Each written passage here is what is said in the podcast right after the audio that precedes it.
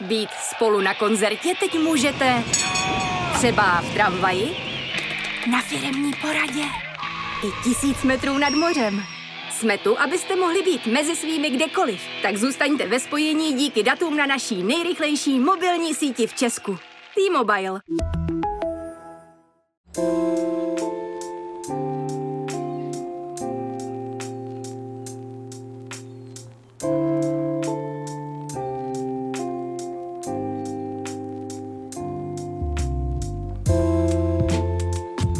Vítejte u dalšího vydání rozhovoru Jonáše Zbořila. Mým hostem je Eduard Louis. Když jsme se jako děti smáli, snažil jsem se nedělat gesta rukama, aby mi neřekli, že jsem teplý, říká francouzský spisovatel. V roce 2014 způsobil literární senzaci, když vydal Skoncovat s Edim B. knihu, v níž otevřeně popsal dětství homosexuála na schudlém venkově na severu Francie. Před několika týdny vyšel v češtině Louisův pátý román Jak se stát jiným. Mé knihy se vracejí do stejného světa, ale vyprávějí velmi odlišné příběhy. Vysvětluje spisovatel, který říká, že literatura pro něj není terapie, ale válka. V rozhovoru pro seznam zprávy mluví o tom, že sebepřijetí není osobní, ale společenský úkol, že literatura by měla připomínat rep, nebo o tom, proč literární svět autobiografie přehlíží.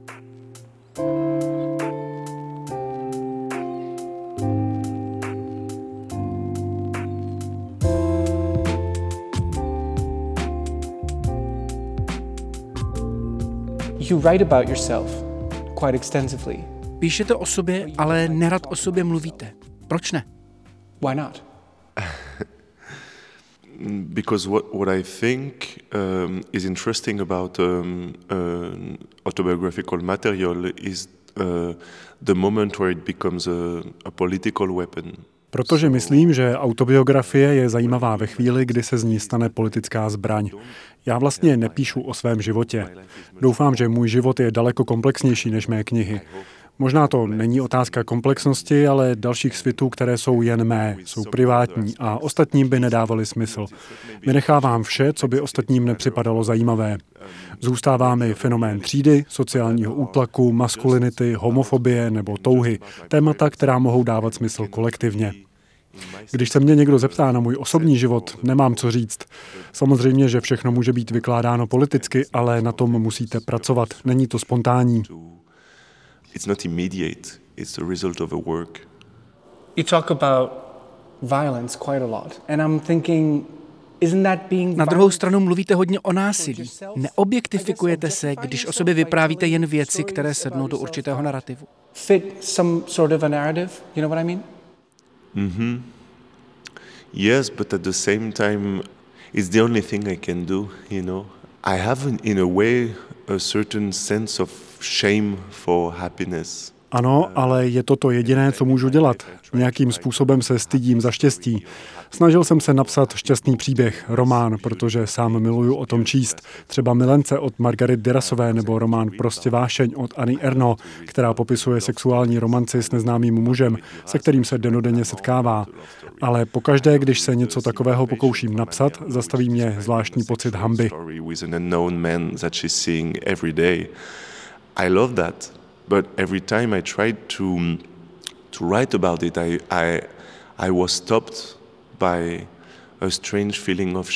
Když mluvíte o krásných věcech, nějakým způsobem nabízíte útěchu pouze lidem, kteří už ke krásným věcem mají přístup. Jistě, útěcha je důležitá, všichni ji potřebujeme. Na druhou stranu, mluvit o neštěstí, násilí nebo ošklivosti tohoto světa znamená dostávat tyhle věci na světlo. Když je zviditelníte, můžete je také odstranit. Čím více mluvíte o násilí a o hnusu, tím větší máte šanci, že pomůžete vytvořit víc štěstí. I když je mé psaní někdy násilné a kruté, vždycky je v pozadí naděje. Violent to myself to write about those violent things. Uh, there is this kind of um, yes, hope in the in the background. Uh, yeah. Mm-mm. You talk a lot about change. I think changing yourself is a, is a, is a huge thing that goes through your novels. And you talk about happiness as well. Velké téma, které prochází vašimi romány, je změna. Jedna věc, která mi v nich chybí, ale možná to naopak znamená, že je velmi přítomná, je sebepřijetí. Změnil jste na sobě tolik věcí, ale přišlo po nich sebepřijetí? Did any self-acceptance come? Once again, I don't know because it's um, writing for me is not a therapy. It's not a therapy. Um, Já nevím, psaní pro mě není terapie, je to politická věc. Nepíšu, abych se napravil, abych uzdravil své sebevědomí. Píšu, protože se snažím změnit skutečnost kolem sebe. Sebepřijetí v mých románech neslyšíte, protože to pro mě není výzva. Řeším ho jinde, ve svém každodenním životě s přáteli. Ale doufám, že moje knihy dávají ostatním nástroje nebo zbraně k tomu, aby získali sebevědomí a přijali sami sebe, zvlášť pokud se chtějí změnit. V naší společnosti je zakořeněná hluboká nenávist ke změně. Kdokoliv, kdo se pokusí změnit svůj život, je denodenně konfrontován. Musí čelit společenské technologii, která ho má zastavit. Kdo si myslí, že jsi, na co si to hraješ, jakou roli hraješ, tohle nejsi ty, to není autentické. What are you playing? You are playing a role. It's not you. It's not authentic. The idea of authenticity is very often used in order to maintain people where they are, you know. Autenticita je často používána, aby donutila lidi zůstat tam, kde jsou. Jako kdyby vaše minulost, život, který jste si nevybrali, jazyk vašich rodičů, zvyky z vaší minulosti byly autentičtější. Přesně naopak. Jsou to jen věci, které jste si nemohli zvolit. Pamatuju si, když jsem byl na střední škole a snažil jsem se sama sebe přetransformovat. Chtěl jsem se stát umělcem. Přicházel jsem z pracující třídy a všichni kolem mě říkali, ale ty nejsi autentický. A teď si představte, že chcete změnit svůj gender. Setkáte se s transfobí, s lidmi, kteří vás chtějí zabít. Proč to ostatní tak otravuje, že chcete změnit svůj gender? Jejich život to přece neovlivňuje. Je to čistá objektivní nenávist k ideji změny. Když píšu o změně, nechci sebe přijetí, chci kolektivní přijetí. Chci, abychom přijali změnu, kvůli které teď ve společnosti vládne válka. Accepting the idea of change, which is a war at our society in its totality. Yeah, yeah. I feel like there's a problem with change. I understand where you're coming from, but also I feel like Rozumím vám. Přesto se ptám, jestli netoužíme po změně právě proto, že se nedokážeme přijmout. Jsme k sobě tvrdí, říkáme si, nejsem toho hoden, nejsem dost dobrý. Přemýšlím, jestli vám ten Edward Louis, kterým jste se stal, přináší štěstí. Edward Louis that you've become, if that's uh, bringing you happiness, I guess. It sounds like a personal question, but I'm actually asking about the book. No, because pre- precisely uh, um, uh, self-acceptance is um, is not a it's not a personal task. It's a social task. Sebepřijetí není osobní úkol, je to společenský úkol. Možná je celá idea sebepřijetí špatná. Vlastně jde o zrcadlo společnosti. Můj heterosexuální otec a bratr nemuseli procházet procesem sebepřijetí, nemuseli akceptovat vlastní sexualitu. V naší společnosti je totiž normální. Ale já jako homosexuál jsem potřeboval roky, abych pochopil, že nejsem nemocný, že nejsem šílený, že moje homosexualita není choroba a že je vlastně krásná. Někteří lidé musí procházet procesem sebepřijetí, jiní nemusí, protože společnost je dávno přijala. Intimita je víc věc politiky než psychoanalýzy. So uh, that's why our intimacy is political more than psychoanalytic, you know? Do you change yourself still? Is it still a process that you need to Máte pořád potřebu se měnit? In order to I guess be happy? Yes, I hope. I don't know, like, first, it's not necessarily a decision. The, the, the fact is, when you hold childhood, ano, za prvé to není rozhodnutí. Když je vaše dětství definováno sněním o tom, že utečete, že se změníte, když je to každý den přítomno ve vaší kůži, mysli, ve svalech, stane se to součástí vaší DNA. Myslím, že tohle zažívají hlavně gejové a lesby. Strávil jsem celé dětství s myšlenkou, že nikam nezapadám, že musím někam pryč, lidi mě nemají rádi, jsem teplouš. Pořád jsem předstíral, abych se ochránil. Gay dětství je velmi zvláštní. Ostatní děti si povídali a já se snažil mluvit mužněji, aby mi neřekli, že jsem teplouš. Snažil jsem se být víc maskulinní, když jsme si hráli, aby mi neřekli, že jsem teplouš. Když jsme se smáli, snažil jsem se nedělat gesta rukama, aby mi neřekli, že jsem teplouš. Hide your body, to hide who you are. Um, and it's not normal. It shouldn't be the life of a seven or eight or nine or ten years old child to every second. Každá vteřina vašeho života je boj. Urputná snaha schovat vlastní tělo, schovat to, kým jste. A není to normální. Takhle by neměl vypadat život sedmi, osmi, devíti, desetiletého dítěte.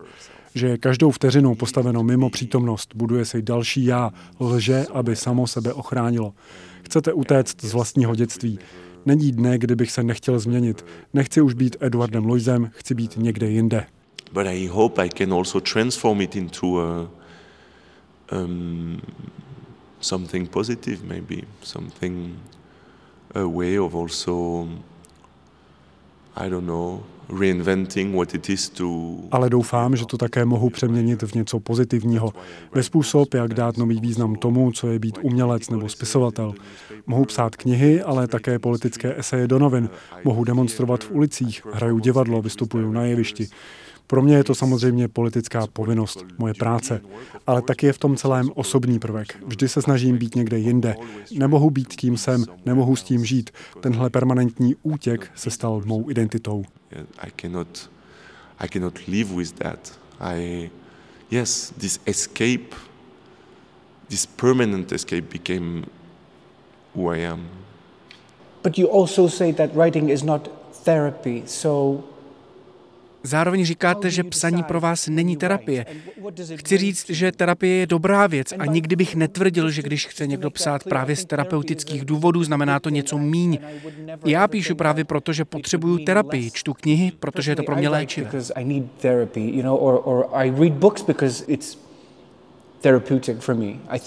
Mm-hmm. No, no, of course there are no there are no illegitimate ways to approach writing or reading, and I would never dare saying what is the right or the wrong way of approaching Neodvažoval bych se tvrdit, že jsou nějaké dobré a špatné způsoby, jak přistupovat ke psaní a čtení. Když říkám, že to, co dělám, není terapeutické, tak to neznamená, že by to ostatní neměli dělat. Ale já k tomu tak zkrátka nepřistupuji. Psaní mě nutně neučinilo v životě šťastnějším. Je pro mě velice technicky náročné a bolestné. Kdybych měl dělat něco, abych se cítil líp, vybral bych si jinak. Um, also, of course, the the struggle is about trying to always remove the border between what is Ten souboj probíhá hlavně v rovině snahy odstranit hranici mezi tím, co je osobní a tím, co je politické. Někdy to není úplně zřejmé. Ta nejlepší literatura a největší politická hnutí 20. století hranici mezi osobním a politickým smazávaly. Například hnutí za práva gejů, feministická hnutí. Když Simone de Beauvoir začala psát o ženách, ženské zkušenosti a mužské dominanci v každodenním životě žen, tak jí lidé nejprve vyčítali, že to nejsou politické záležitosti, že to, co dělají ženy doma, lidi nezajímá. Dokonce i Albert Camus se na její adresu vyjadřoval velmi útočně. Když Simone de Beauvoir posouvala hranici mezi osobním a politickým, obvinovali ji z exhibicionismu. What women are doing at home, we don't care. You know, even Albert Camus wrote uh, something, some very violent things about that, about Simone de Beauvoir. To samé se dělo homosexuálům, když bojovali za práva LGBT. Děje se to vlastně dodnes.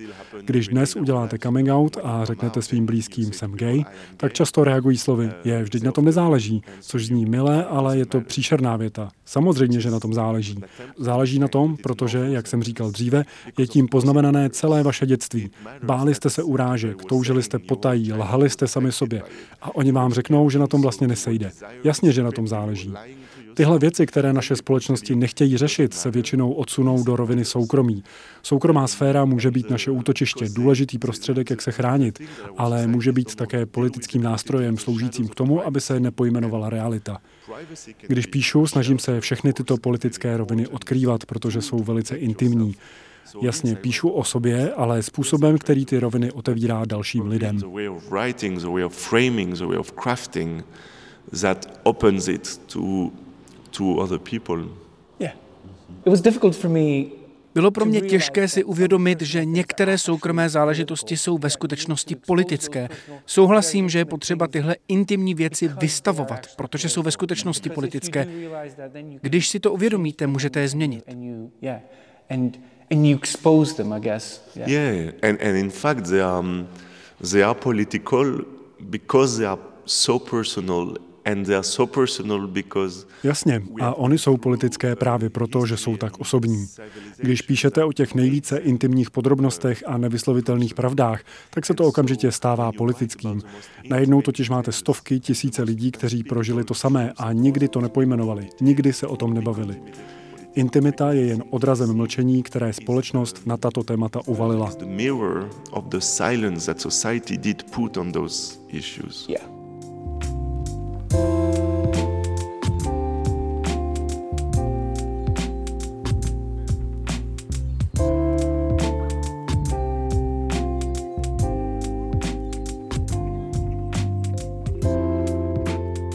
Does this make you Věříte tedy v sílu literatury? Power of literature?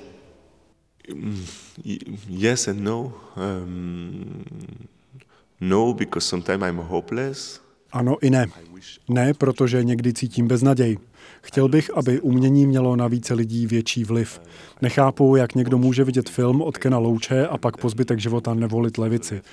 Je pro mě velmi zvláštní, že ta chudoba, kterou vidí v jeho filmech, nezmění jejich způsob přemýšlení, chování, politické preference. or in, in books uh, wouldn't change their way of thinking or doing or voting or acting in this life. But at the same time... Zároveň ale v sílu literatury musím věřit. Asi je to banální, ale moje terapie je, když za mnou přijdou čtenáři a řeknou mi, díky tobě jsem udělal coming out, díky tobě jsem si změnil jméno, díky tobě jsem začal studovat literaturu nebo sociologii, díky tvým knihám jsem se rozhodl přestěhovat z venkova do Prahy a změnit svůj život. Mám to štěstí, že mohu dosvědčit, že literatura může změnit životy ostatních lidí a to mi dává trochu naději. Mou terapií jsou setkání s lidmi, jejich reakce na mé knihy. Yes, this is my therapy. It's not in the writing, it's afterwards when I right. talk to people. the, the reason why I'm asking is because you're also critical towards literature. For instance, Ptám se, protože vím, že jste k literatuře také dost kritický. V pondělí jste na debatě ve francouzském institutu řekl, že byste si přál, aby literatura byla stejně autentická jako rap. Mm-hmm. Yeah, I mean, I come from a, a, a milieu and a place and a social class where Uh,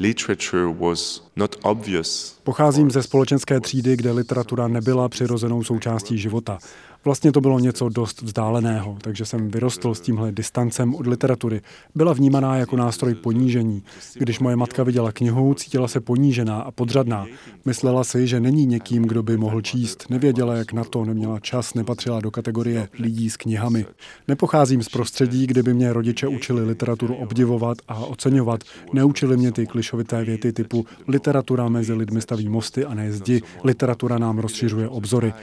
Určitým způsobem byly peníze méně násilný prvek než literatura. Když si máma prohlížela fotky té strašné zlaté kuchyně Donalda Trumpa, mohla o ní aspoň snít. Takže já jsem začal z takové startovní pozice kritičtějšího pohledu na literaturu. But when she would see a book, she didn't even have this dream. It was just, I don't belong there.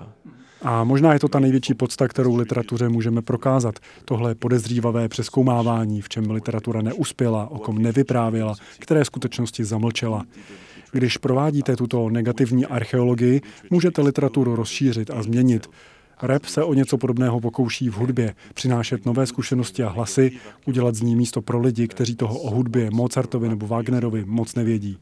Rap byl útok proti tradičnímu pojetí toho, co je hudba. Jestli může literatura dokázat něco podobného, to si nejsem jistý, ale minimálně pro mě je to velmi inspirativní. And can literature do the same? I don't know, I'm not even sure, but it's for me very inspiring. Mm-hmm. You also talked about autofiction Mluvil jste také o autofikci. Ve Francii tento koncept pomalu vymírá. V USA je pomalu za svým vrcholem, ale v Česku nás ta hlavní vlna možná teprve čeká. Existuje nějaký proud, který by byl silný podobně jako rap i v literatuře? Yeah, I think the, um, the political autobiography is really something uh, new and really uh, coming, coming out, which is Ano, myslím si to. Politická autobiografie je nový sílící směr, zatímco autofikce nemá nutně politické cíle. To jsou knihy o osobních zkušenostech, třeba o rozvodu, nákupu nového bytu, takových věcech. Můžeme říct, že všechno je politické, ale některé skutečnosti jsou samozřejmě míň politické. Třeba nákup nemovitosti je míň politický než rasismus. Je tu samozřejmě politická historie toho, kdo si může a nemůže koupit nemovitost, ale to je pravděpodobně míň politické téma. Mám pocit, že se kolem politické autobiografie něco děje. Je tu Deborah Levy, která píše o ženské zkušenosti z autobiografického úhlu. Je tu Claudia Rankin, americká básnířka, která píše o zkušenosti s rasismem v USA. Ocean Wong píše podobně. Didier Ribon dělá něco podobného v teoretické rovině. Já se o to pokouším. Didier Ribon is doing it in the theoretical field. Uh, I'm trying to do it, so there is for me something happening. And what I love also is that this uh, situation is creating a kind of um. Co se mi na tom celém líbí, je panika, kterou to vyvolává. Lidé říkají, dneska chtějí všichni psát jen o sobě. I Olga Tokarčuková, která před dvěma lety získala Nobelovu cenu, měla krásný děkovný projev akademii, ve kterém řekla, žijeme v době, kdy všichni chtějí mluvit jen o sobě. Když se podíváte, co se vydává za knihy, které knihy získaly v posledních 20 letech Nobelovu cenu, Gonkurovu cenu, Booker Prize, Pulitzera, autobiografie vypadá jako téměř neexistující žánr. Ani Erno byla zřejmě první spisovatelka, která získala Nobelovu cenu za výhradně autobiografický soubor děl. Lidé mají přesto pocit, že je všude, protože se jí bojí. Vyrůstal jsem na malé vesnici, kde žili jen bílí lidé. Když v televizi uviděli jediného člověka tmavé pleti, hned se lekli. Už nás napadli, jsou všude a všechno nám vezmou. Existuje spojení mezi novostí a paranojou. Paranoju z nových věcí cítí hlavně konzervativně smýšlející lidé. Pro mě je panika dobrým znamením, že se lidé autobiografií bojí a ten strach vytváří iluzi, že vás obklopuje všude a nemůžete jí uniknout. A to je dobrá zpráva. People see autobiography everywhere because they are afraid of it. And the fear creates the illusion that it's surrounding you and that you cannot escape it, which is a good news. Does autobiography mean honesty? Znamená autobiografie upřímnost? A je pro vás upřímnost meta, kterou se snažíte něco dosáhnout? Yeah, I don't know. Like people often tell to me, uh, "Oh, your book is honest," but um, I never think this way. I mean, I never try to think, "Oh my God, I'm going to be honest." No nevím, lidé mi často říkají, tvoje kniha je upřímná, ale já takhle nepřemýšlím, nikdy do toho nejdu s tím, jo, teď budu fakt upřímnej. Upřímnost mi evokuje hodně duševní, psychologické práce. Já upřednostňuji pravdu, říkat pravdu, co nejvíc to jde, což je doslova práce. Nemůžete rozdávat pravdy na počkání, musíte na tom pracovat. Když jdete po ulici a rozhlednete se kolem sebe, nezachytíte hned pravdy tohoto světa. Když filozof pracuje na konceptu nebo sociolog pracuje na výzkumném grafu, tehdy uvidíte pravdu. Philosopher builds a concept, or if a sociological builds a graphic, uh, I mean, you actually, you, you actually, you actually. Na vašich knihách se mi líbí ta potřeba přepsat příběh, který už jste napsal. Jako byste ho musel napsat znovu, protože cítíte, že není pravdivý. Román Kdo zabil mého otce mi připadá jako přepsaná verze skoncovat s Edim B. vašeho literárního debitu. Jako její pokračování, doplnění, protože některé pasáže nebyly dost pravdivé. No, it's it's um, it's more about showing all the Um, Šlo mi spíš o ukázání různých částí společnosti a jejich realit. Ty knihy se vrací do stejného světa, ale vypráví velmi odlišné příběhy. Kniha o mé matce, boje a proměny jedné ženy, je o ženě, která prchá a odjíždí do Paříže. Kdo zabil mého otce, je o mém otci zničeném politickým rozhodnutím. Skoncovat s Edim B. je o ponižování ve škole a o tom, jak s vámi jednají jako s teploušem. Nebylo to o nápravě, spíš o zobrazení a zmapování komplexní situace. Ale každá situace je stejně objektivně pravdivá jako ta další. Můj otec byl objektivně tyran, ale také byl objektivně obětí.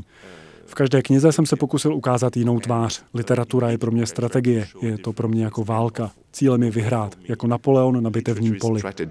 Literature is like a war for me. The goal of literature is to win. So when I write, I want to win a battle. It's like Napoleon on a field. I want to win a battle.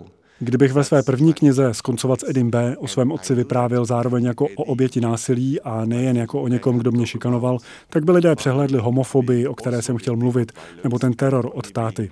Řekli by, ale víš, to je složité, nebyla to jeho chyba a tak dále.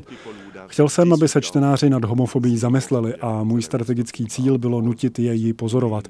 A pak jsem je nutil sledovat fakt, že můj otec byl také obětí.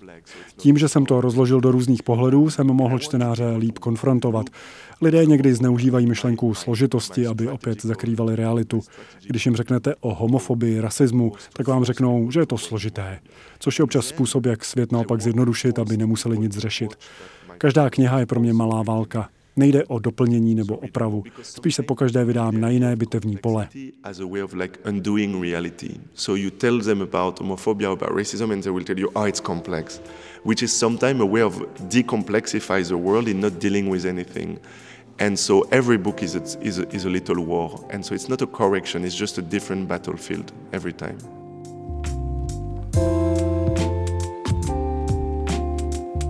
Díky za rozhovor. Thank you so much. Thank you. thank you